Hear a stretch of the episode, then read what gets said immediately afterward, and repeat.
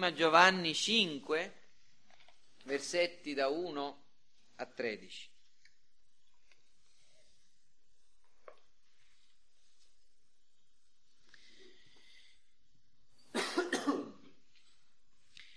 Chiunque crede che Gesù è il Cristo è nato da Dio. E chiunque ama colui che ha generato, ama anche chi è stato da lui generato. Da questo sappiamo che amiamo i figli di Dio quando amiamo Dio e osserviamo i suoi comandamenti, perché questo è l'amore di Dio che osserviamo i suoi comandamenti e i suoi comandamenti non sono gravosi, poiché tutto quello che è nato da Dio vince il mondo. E questa è la vittoria che ha vinto il mondo, la nostra fede. Chi è che vince il mondo? Se non colui che crede che Gesù è il figlio di Dio? Egli è colui che è venuto con acqua e sangue cioè Gesù Cristo, non con acqua soltanto, ma con l'acqua e con il sangue. Ed è lo Spirito che ne rende testimonianza, perché lo Spirito è la verità. Poiché tre sono quelli che rendono testimonianza, lo Spirito, l'acqua e il sangue. E i tre sono concordi. Se accettiamo la testimonianza degli uomini, la testimonianza di Dio è maggiore, la testimonianza di Dio è quella che Egli ha reso al figlio suo. Chi crede nel figlio di Dio ha questa testimonianza in sé. Chi non crede a Dio lo fa bugiardo, perché non crede alla testimonianza che Dio ha resa al proprio figlio. E la testimonianza è questa, Dio ci ha dato la vita eterna e questa vita è nel figlio suo. Chi ha il figlio ha la vita, chi non ha il figlio di Dio non ha la vita. Vi ho detto queste cose perché sappiate che avete la vita eterna, voi che credete nel nome del figlio di Dio. Amen. Questa mattina continueremo a esporre questo capitolo della prima epistola di Giovanni e essendo arrivati al versetto 6, 7 e 8 ci troviamo in una parte piuttosto problematica, dobbiamo affrontare qualche difficoltà, certamente, sia testuale che anche interpretativa.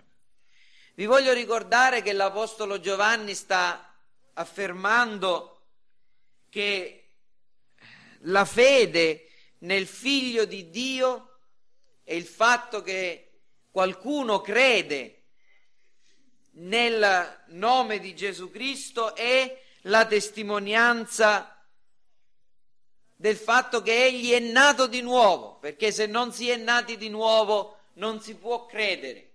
E chi crede necessariamente è nato da Dio e se è nato da Dio, egli ama Dio ed egli ama i fratelli.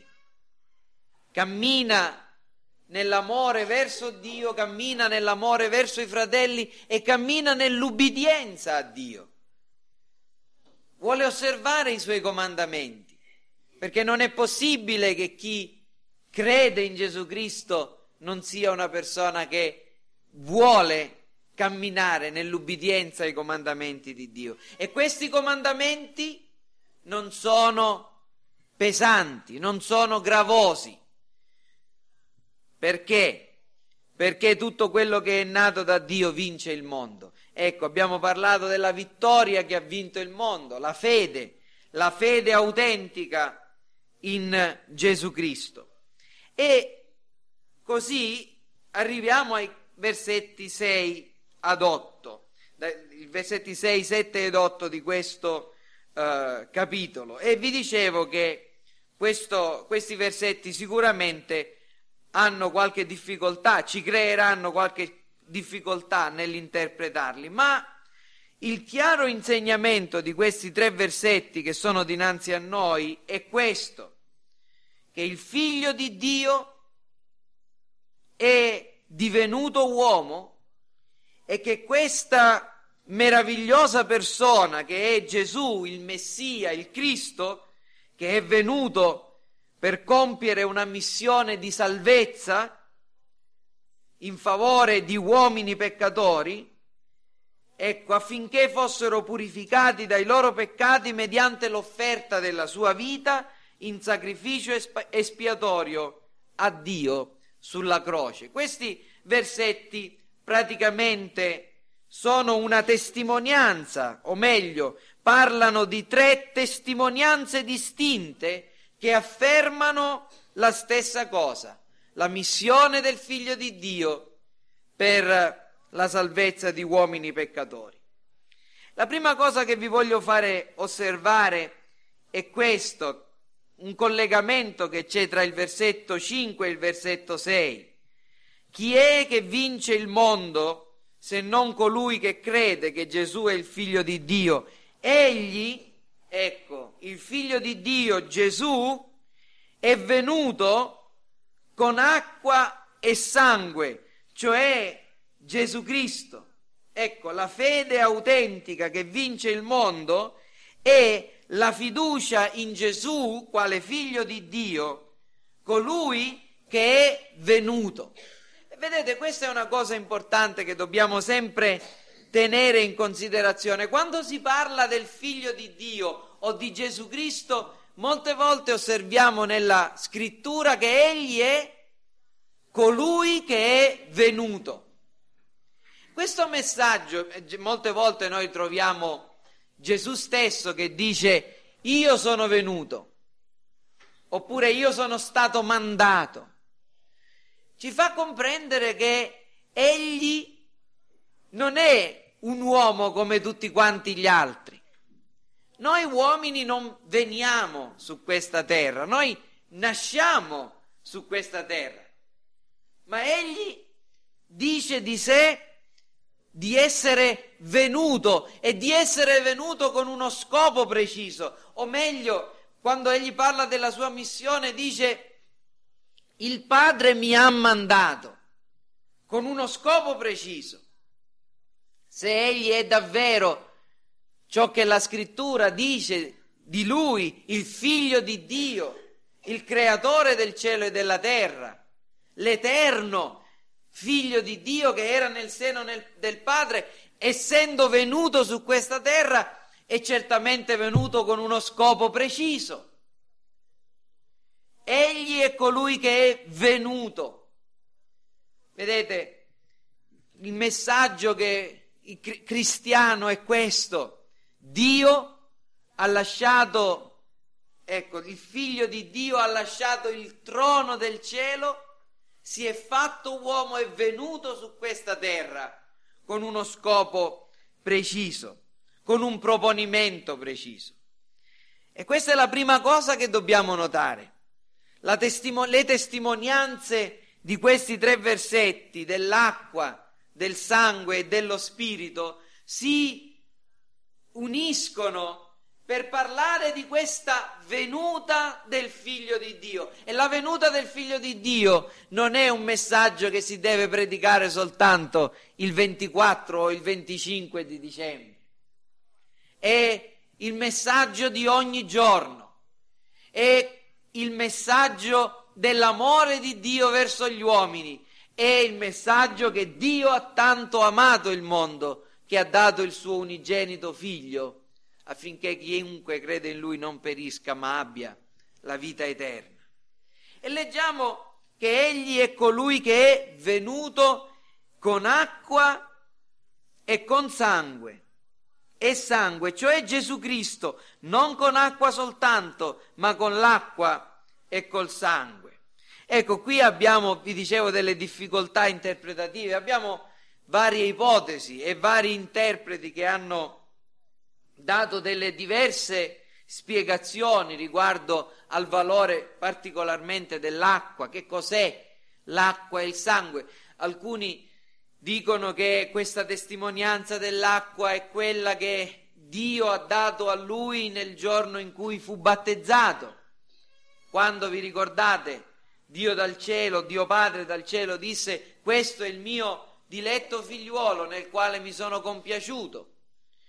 Altri eh, commentatori hanno detto invece che acqua e sangue, come abbiamo letto poco fa nel primo capitolo del libro del Levitico, invece hanno a che fare col linguaggio della, dei sacrifici che dovevano essere lavati con acqua e che dovevano essere, ecco, il, il cui sangue doveva essere sparso. Altri ancora hanno eh, paragonato questo versetto, per esempio, a quello di Giovanni 19, 34, dove eh, raccontando la morte del Signore, vi ricordate che un soldato, avendo visto che egli era già morto, forò il suo costato e dal costato uscì acqua e sangue, o meglio, sangue e acqua, così dice eh, Giovanni.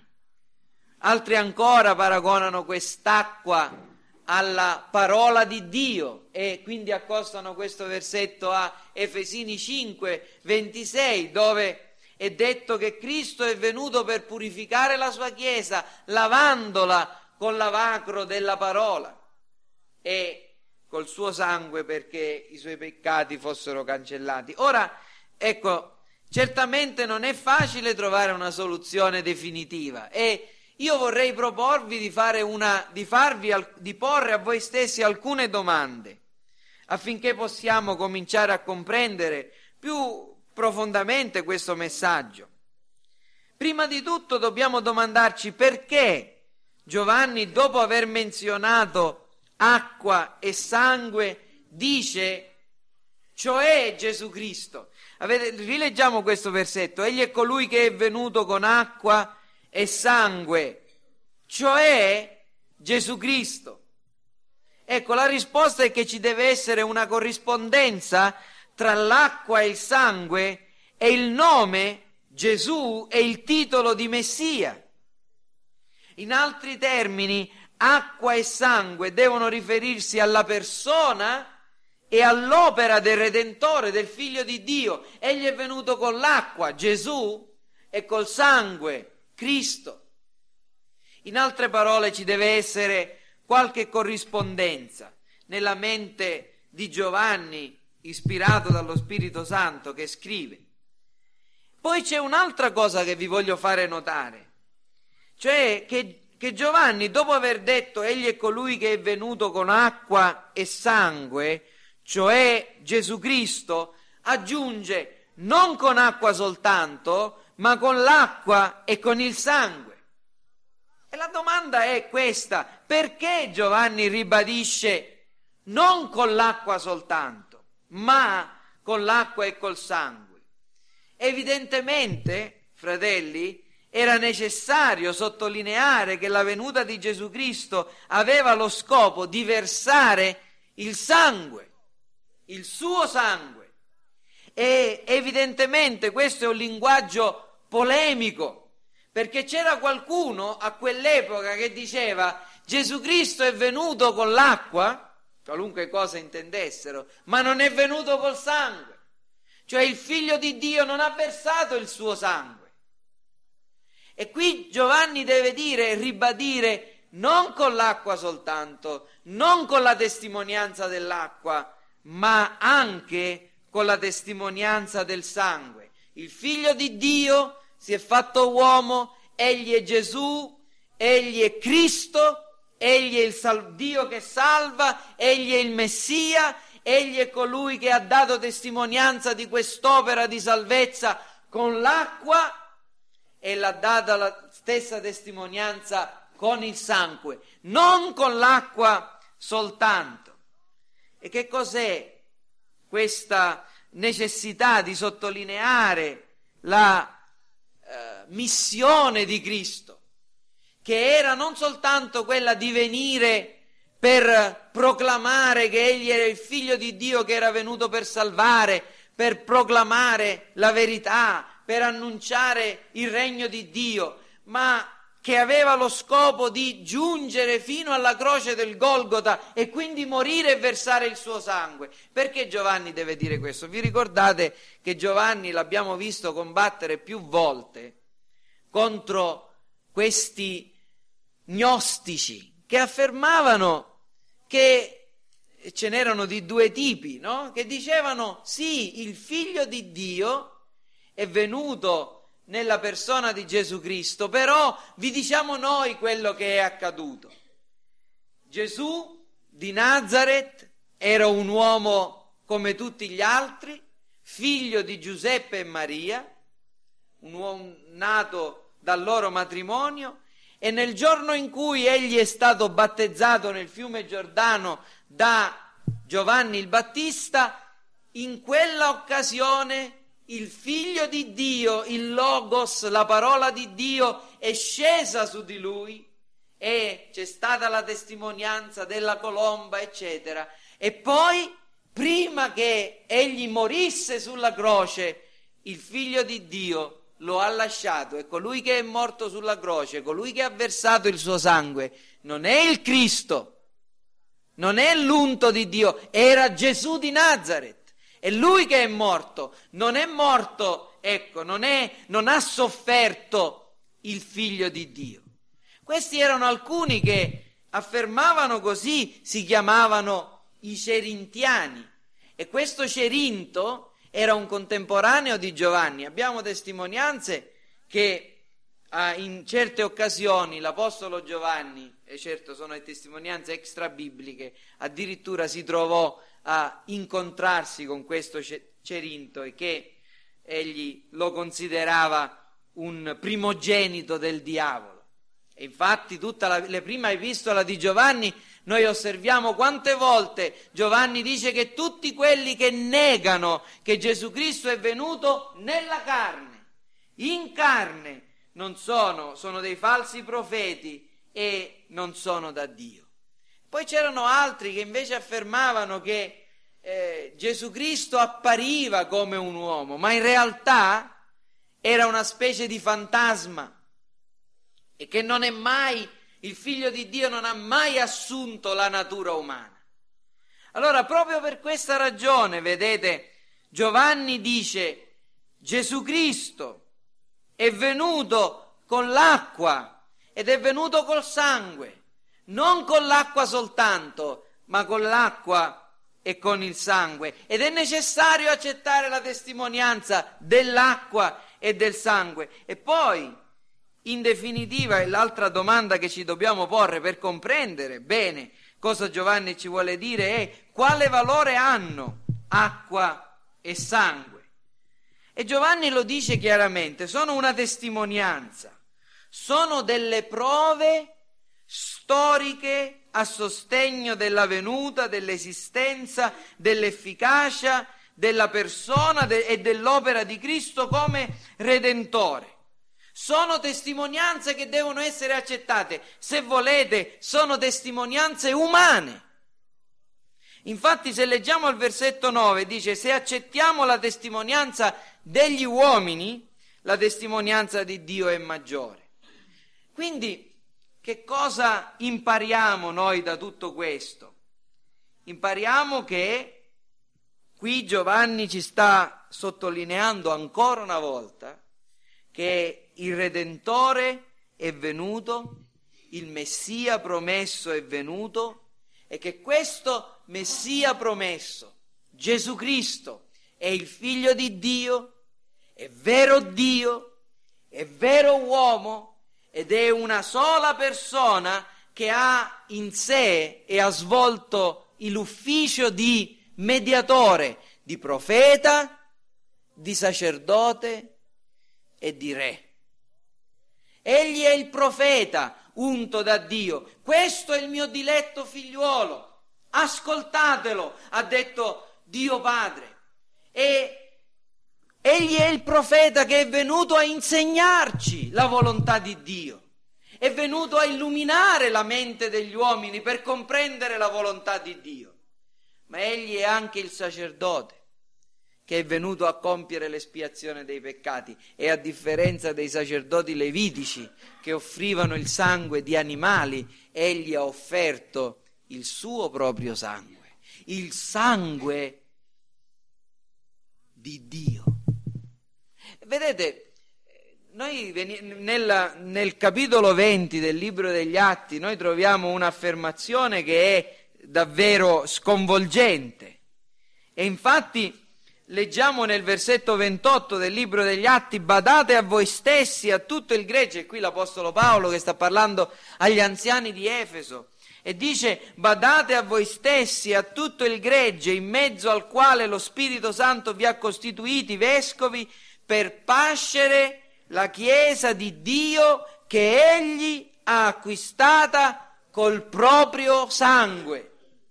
Ora, Dio è Spirito ma nella persona di Cristo la natura divina e la natura umana sono così unite per essere una sola persona che quello che è detto di, dell'uomo, ecco, delle qualità umane, chi ha carne e sangue è l'uomo, viene qui attribuito a Dio.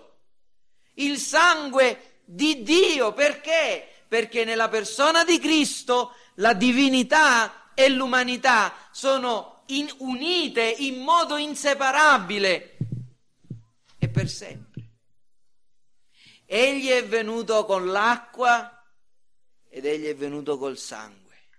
Quelle, quell'essere che è morto sulla croce non era Gesù di Nazareth senza la natura divina. Mistero incomprensibile. Sulla croce è morto il Cristo, la persona del Redentore. Quando Gesù gridò sulla croce, Dio mio, Dio mio, perché mi hai abbandonato? Non, non stava parlando l'uomo Gesù, ma stava parlando il Redentore degli eletti di Dio.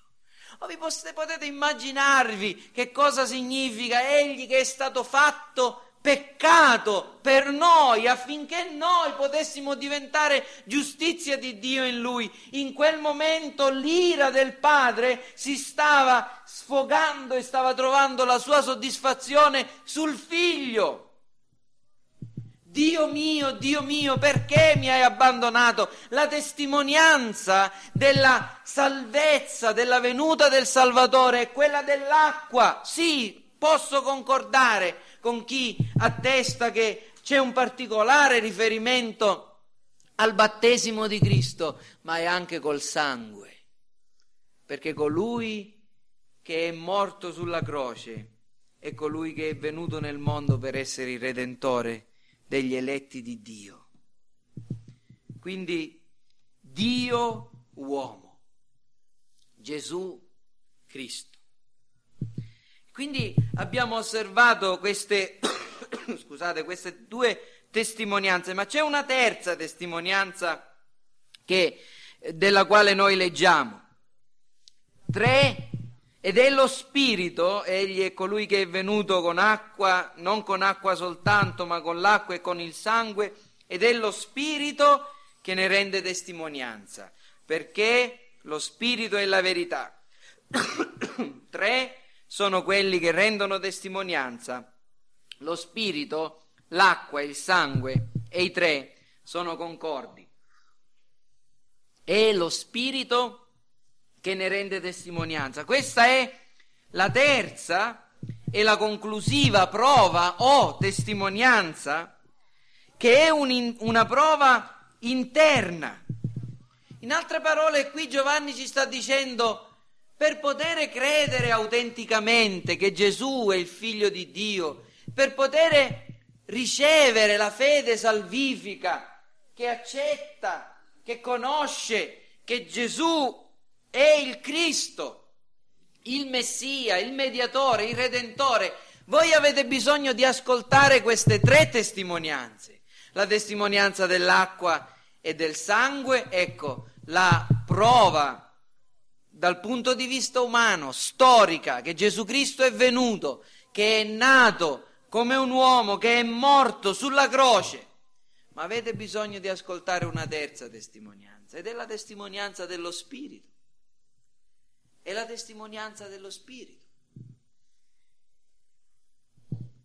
Perché vedete, conoscere la storia di Gesù non è sufficiente. C'è tanta gente che conosce la storia di Gesù. I discepoli del Signore avevano una perfetta conoscenza di prima mano della storia di Gesù. Vi ricordate quei due discepoli sulla via d'Emmaus che nel giorno in cui Gesù è risuscitato scendevano da Gerusalemme a Emmaus parlando gli uni gli altri e, l'un l'altro e, e dicevano e si ricordavano che avevano sperato che quel Gesù fosse il Cristo, colui che avrebbe dovuto liberare Israele. Eppure era morto. I giudei l'hanno ucciso quando quello, quel, quello sconosciuto si accostò a lui, a loro per parlare con loro. La loro delusione era grande. Noi speravamo che lui avrebbe liberato Israele. Ma vi ricordate che cosa è scritto? Che egli cominciò a parlare loro e attraverso tutte le scritture, attraverso i salmi, attraverso i profeti, in tutte le scritture, gli mostrò, mostrò loro che il Cristo doveva soffrire e poi risuscitare il terzo giorno. Non doveva il Cristo soffrire? O oh, insensati e lenti di cuore a credere tutte le cose che i profeti hanno dette, non doveva il Cristo soffrire tutto ciò ed entrare nella sua gloria e cominciando da Mosè e da tutti i profeti spiegò loro in tutte le scritture le cose che lo riguardavano. E poi leggiamo al versetto 31 e allora i loro occhi furono aperti e lo riconobbero. E più avanti leggiamo che egli aprì le loro menti per comprendere le scritture. Vedete, ci sono tre testimonianze. C'è la testimonianza storica, ma c'è la testimonianza dello Spirito. E se alla testimonianza della scrittura non si aggiunge la testimonianza dello Spirito, gli uomini rimangono nella completa incredulità.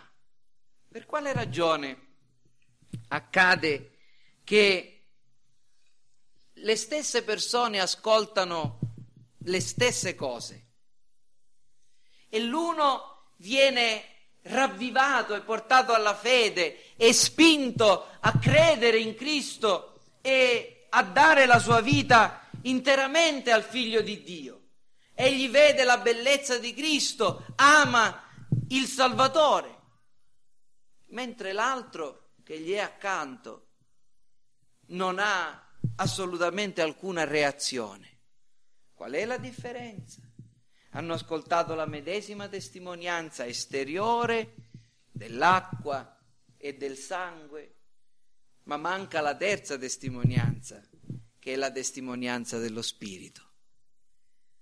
Perché un uomo possa essere risuscitato a vita eterna, a vita nuova, è necessario che lo Spirito soffi. Ricordatevi la storia di Ezechiele quando davanti a una valle piena di ossa cominciò a profetizzare quelle ossa cominciarono a riunirsi le une e le altre e poi si coprirono di muscoli, di nervi, la pelle, ma ancora non si muovevano e Dio disse a Ezechiele profetizza allo spirito. E così quel, quelle ossa secche divennero un potente esercito. Hai bisogno, noi abbiamo bisogno per credere della terza testimonianza, la testimonianza dello Spirito. Ed è questo quello che Giovanni dice. è lo Spirito che ne rende testimonianza perché lo Spirito è la verità. In altre parole, la fede autentica non è una fede soltanto che rimane a livello della mente, non è una, una fede, non è ciò che possiamo informare le menti e i cuori, conoscere dei fatti, conoscere la storia di Gesù, conoscere la dottrina della propiziazione.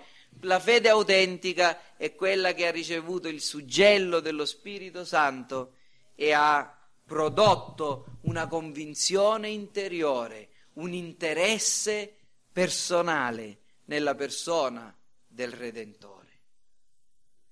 E lasciate che vada avanti per parlare semplicemente di alcune dottrine che qui questi, questi versi ci insegnano. La prima è questa. Prima di tutto noi comprendiamo che questi versetti insegnano che Dio nella persona del Redentore ha compiuto una salvezza piena e una salvezza completa. Cioè Gesù venendo su questa terra, versando il suo sangue, e, e, vivendo la vita che ha vissuto ha acquistato la salvezza dei suoi eletti.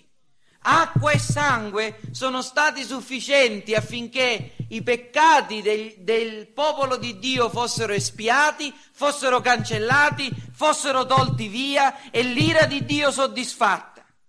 Dobbiamo necessariamente accettare tutta la testimonianza biblica intorno a Gesù Cristo.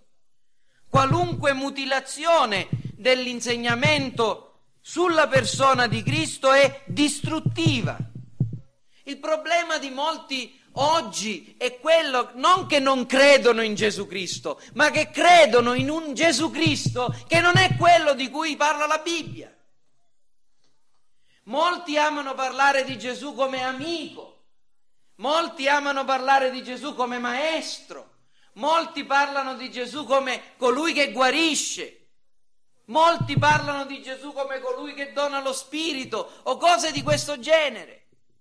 Ma il fatto è che la persona di Gesù Cristo non può essere divisa. E ogni qualvolta si annuncia un Gesù a pezzi, mi permettete di usare questa parola, lo si rende un idolo inefficace.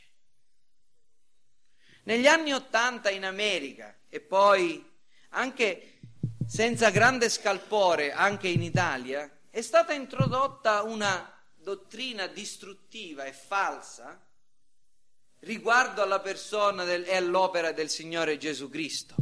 Forse non ne avete sentito parlare in questi termini, ma siate certi che comunque questa dottrina ha influenzato la maggior parte delle chiese evangeliche in Italia. Che cosa insegnava questa dottrina? Cosa insegna? Che Gesù Cristo è il Salvatore ed è anche il Signore, ma noi, abbiamo, noi possiamo accettare Gesù come Salvatore senza accettarlo come Signore. La prima cosa che dobbiamo fare quindi è parlare agli uomini e alle persone di Gesù come colui che salva dal peccato, che cancella i peccati, che dona vita eterna gratuitamente. E l'appello è accetta Gesù come tuo personale Salvatore. E poi, dopo di questo, con la maturità cristiana, devi accettare Gesù anche come Signore al quale sottometterti e quindi ubbidire. Ma anche se continui a vivere la tua vita nel peccato, come vivevi sempre, come hai sempre vissuto, se non è cambiato praticamente nulla nella tua vita, non ha importanza, se hai accettato Gesù come Salvatore sei salvato. L'importante è che un giorno o l'altro lo accetti anche come Signore. E se questo giorno non dovesse mai venire, se tu dovessi morire senza avere accettato Gesù come Signore, non fa niente, sarai salvato, come attraverso il fuoco, ma comunque sarai salvato. Questo è dividere la persona del figlio di Dio. Non puoi avere Gesù come Salvatore se non ce l'hai come Signore. Non puoi riceverlo come re se non lo hai ricevuto come profeta e non puoi riceverlo come sacerdote se non lo hai ricevuto come Signore e padrone della tua vita.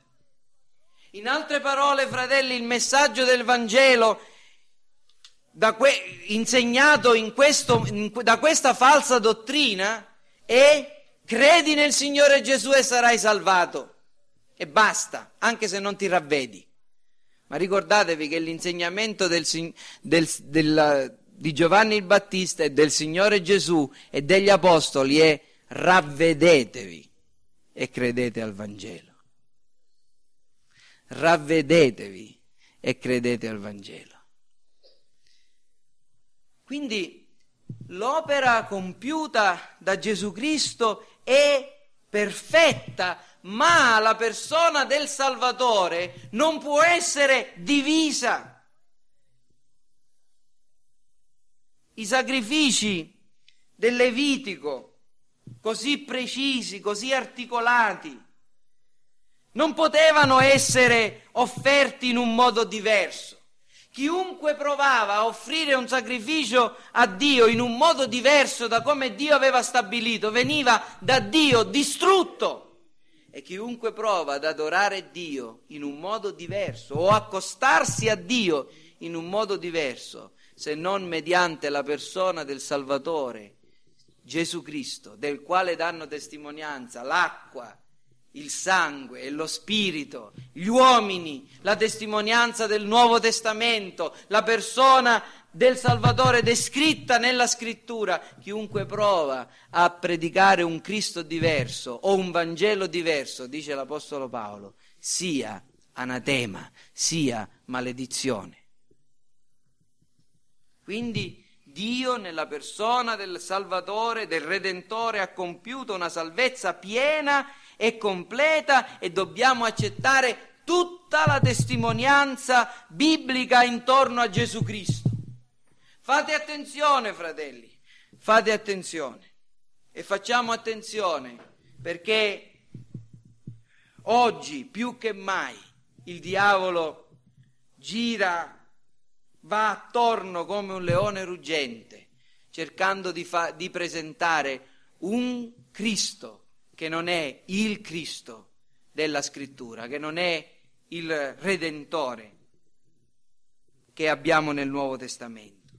Inoltre, questa, questi versetti ci insegnano che la sufficienza e l'efficacia del sacrificio di Cristo richiede che da parte nostra ci sia la fede, in modo che chi non ce l'ha o non la professa non può, profess- non può pensare di essere un cristiano, di essere un eletto, di essere un salvato. Questa fede in Cristo è un dono conquistato da Cristo mediante il suo sacrificio. Vedete, non si può essere salvati da Cristo se non si crede in Cristo. Questa sembra una cosa ovvia, ma io la ripeto continuamente, mi sentirete ripeterla sempre, perché oggi non è più così ovvio.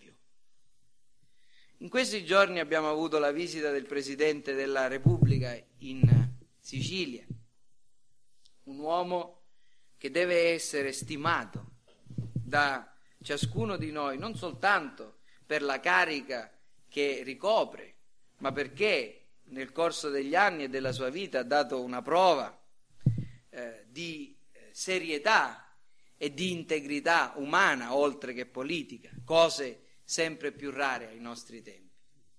Ma ricord- avrete sentito alcuni dei suoi discorsi fatti proprio in Sicilia? Uno in particolare, o un passaggio in particolare, mi ha colpito e credo che abbia, se l'avete sentito anche voi, ha colpito anche voi. In, eh, Carlo Azeglio Ciampi, il nostro presidente, ha detto, e questo esprimendo così l'opinione di tutto il mondo, perché in realtà tutti la pensano così, se c'è qualcuno che afferma che la propria religione è migliore, è migliore delle altre, non fa altro che, afferm- che eh, mostrare tutta la sua tracotanza, la sua superbia, il suo orgoglio. E tutti hanno battuto le mani a questa affermazione, perché oggi, e questo è il nostro tempo, è il tempo in cui si crede che nessuna religione può definirsi migliore di un'altra religione. Il cristianesimo è come l'Islam, che il buddismo è come l'induismo, è come il paganesimo, e che avere qualunque religione o, permettetemi, avere nessuna religione è la stessa cosa. E vedete, cari fratelli, questo spirito ha contaminato anche molti evangelici, i quali con i loro pii ragionamenti dicono, eh, che cosa ne sarà di tutta quella gente che non crede in Gesù Cristo? Non ci saranno persone sincere che saranno ugualmente salvate anche se non conoscono Cristo, anche se non ci, ci hanno mai creduto in Lui, hanno mai creduto in Lui. E vedete, questo non è il ragionamento soltanto dell'uomo della strada, questo è il ragionamento di molti teologi evangelici che affermano che si può essere salvati da Cristo senza conoscere Cristo. Ma per affermare questo, noi dovremmo prendere questo libro e strapparlo. Perché la scrittura afferma che non è possibile essere salvati da Cristo. Non si può pensare di essere un cristiano, un figlio di Dio, un salvato, se non si ha una fede in Cristo, se non si è ricevuta la testimonianza nel proprio cuore dell'acqua, del sangue e dello spirito. Questo dovrebbe allo stesso tempo umiliarci, ma anche metterci il fuoco, se permettete, sotto i piedi. Perché se noi ci crediamo davvero che non si può essere salvati da Cristo, se non si conosce il Cristo della scrittura, perché ce ne stiamo così zitti? Perché siamo così pigri nello spargere il Vangelo? Perché siamo così timidi e così timorosi nel proclamare Gesù Cristo ai nostri compagni di classe, ai nostri colleghi di lavoro? C'è il timore, fratelli, fondato che non crediamo davvero a questa verità. La proclamiamo la affermiamo, ma non ci crediamo davvero. E io qui voglio lanciare una sfida a ciascuno di voi. Se credete davvero, questa è una sfida anche a me stesso, se ci crediamo davvero che non si può essere salvati da Cristo senza conoscerlo, fratelli, dobbiamo impegnarci molto di più di quanto facciamo affinché la conoscenza di Cristo sia proclamata e ricevuta da molti uomini. E infine voglio sottolineare un'ultima cosa, la necessità dell'opera dello Spirito Santo per ottenere tale fede salvifica. Conoscere, sperimentare l'efficacia del sacrificio di Cristo. Per queste cose è necessario l'opera dello Spirito Santo. Perché? Perché lo Spirito Santo rende testimonianza a Cristo della sua incarnazione, della sua persona, delle sue sofferenze. Come? Direttamente.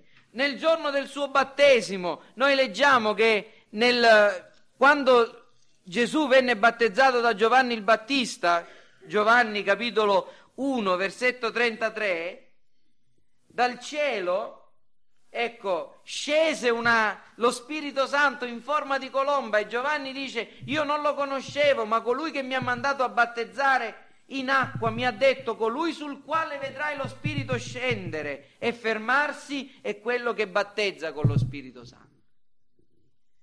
Nelle scritture dell'Antico Testamento noi osserviamo che lo Spirito Santo dà testimonianza di Cristo, la Vergine concepirà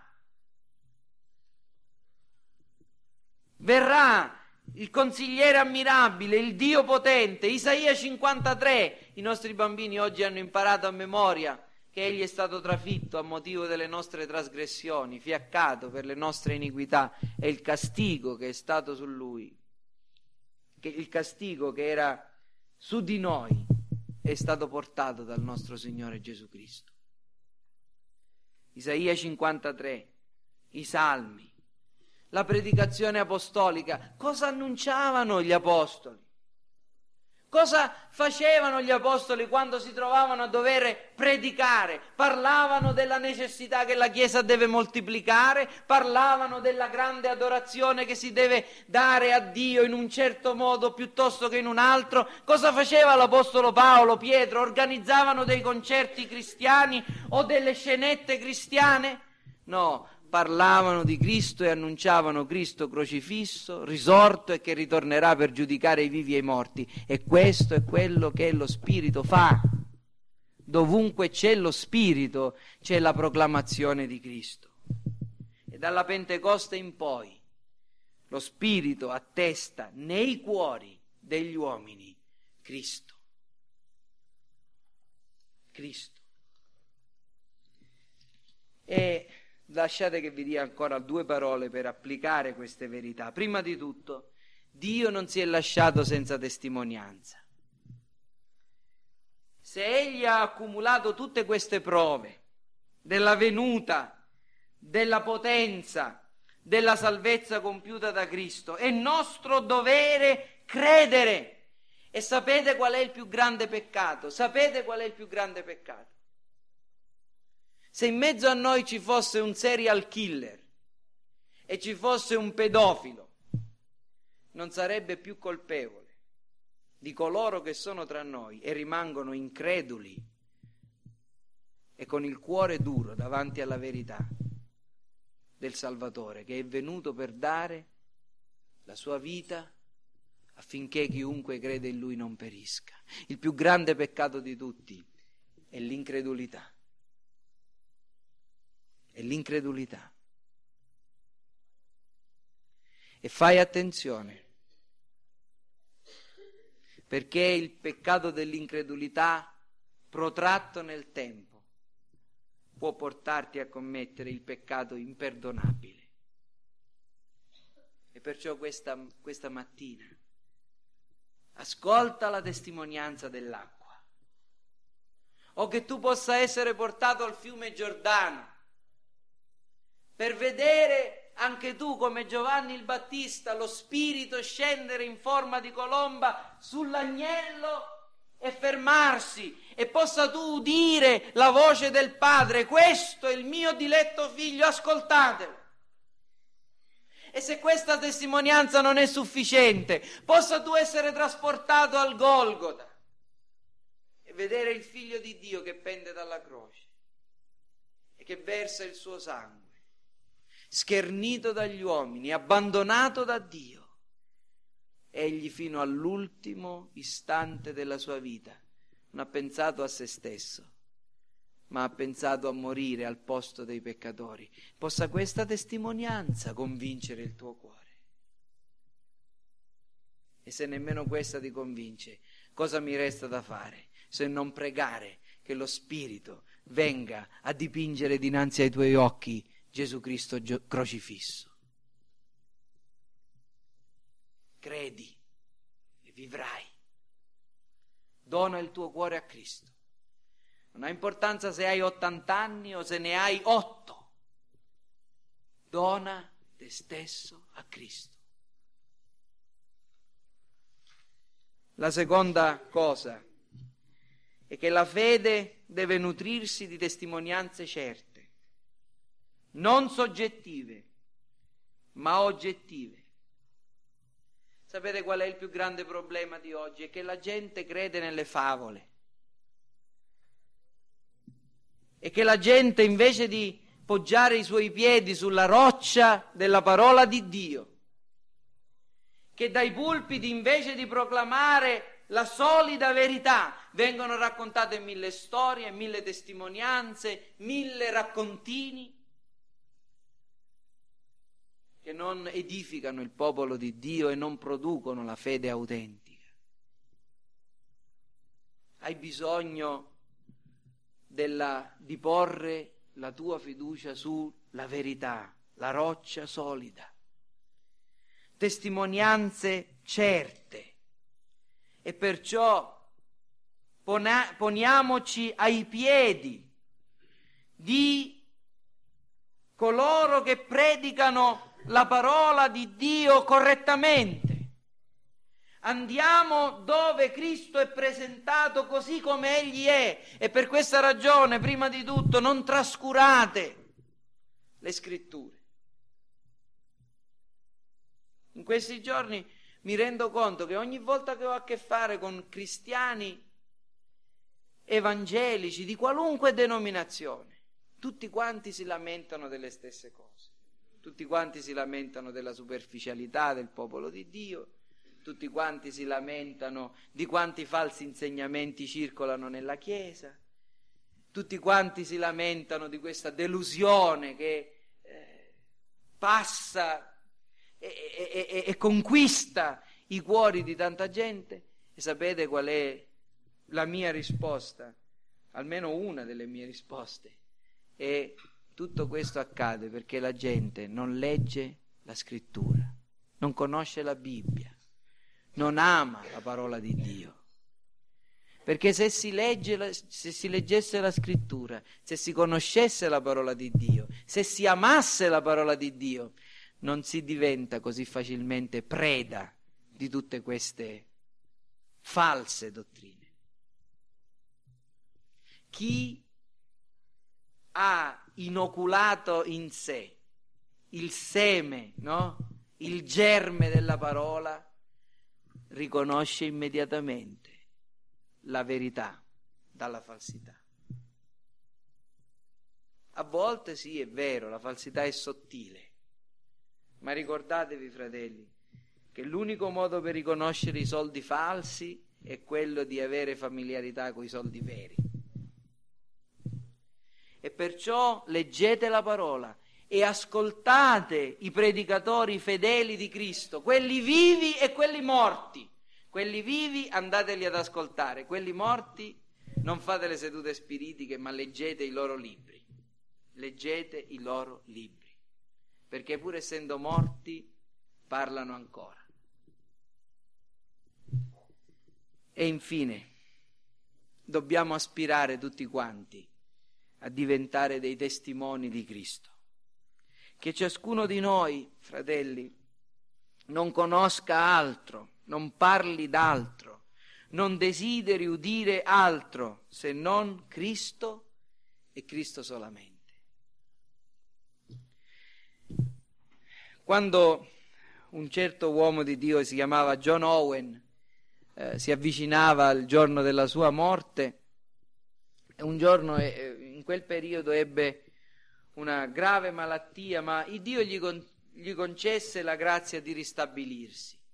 Ristabilitosi, però sapeva che quello sarebbe stato l'ultimo periodo che avrebbe avuto la possibilità di predicare il Vangelo alla sua Chiesa e si impegnò a predicare una serie di sermoni, di predicazioni sulla persona e sull'opera di Cristo. E quando li completò, era sul suo letto di morte, un suo amico venne e gli disse, Dottor Owen, ormai il libro è pronto, si intitola La gloria o le glorie di Cristo, è pronto per andare in stampa. E John Owen rispose, sono contento, ma Caro fratello, è, venuto il giorno in cui contemplerò la gloria di Cristo come non l'avevo mai vista fino ad ora. Quest'uomo spese gli ultimi mesi della sua vita contemplando la gloria di Cristo che rifulge nel Vangelo, ma si aspettava di vederla ancora più brillante e gloriosa nel giorno in cui l'avrebbe visto faccia a faccia. È questa la vostra speranza? È questo il vostro desiderio? Cristo solamente. Cristo solamente deve essere il tema della nostra vita, la persona più amata, il Redentore benedetto. Amen. Chiniamo il capo.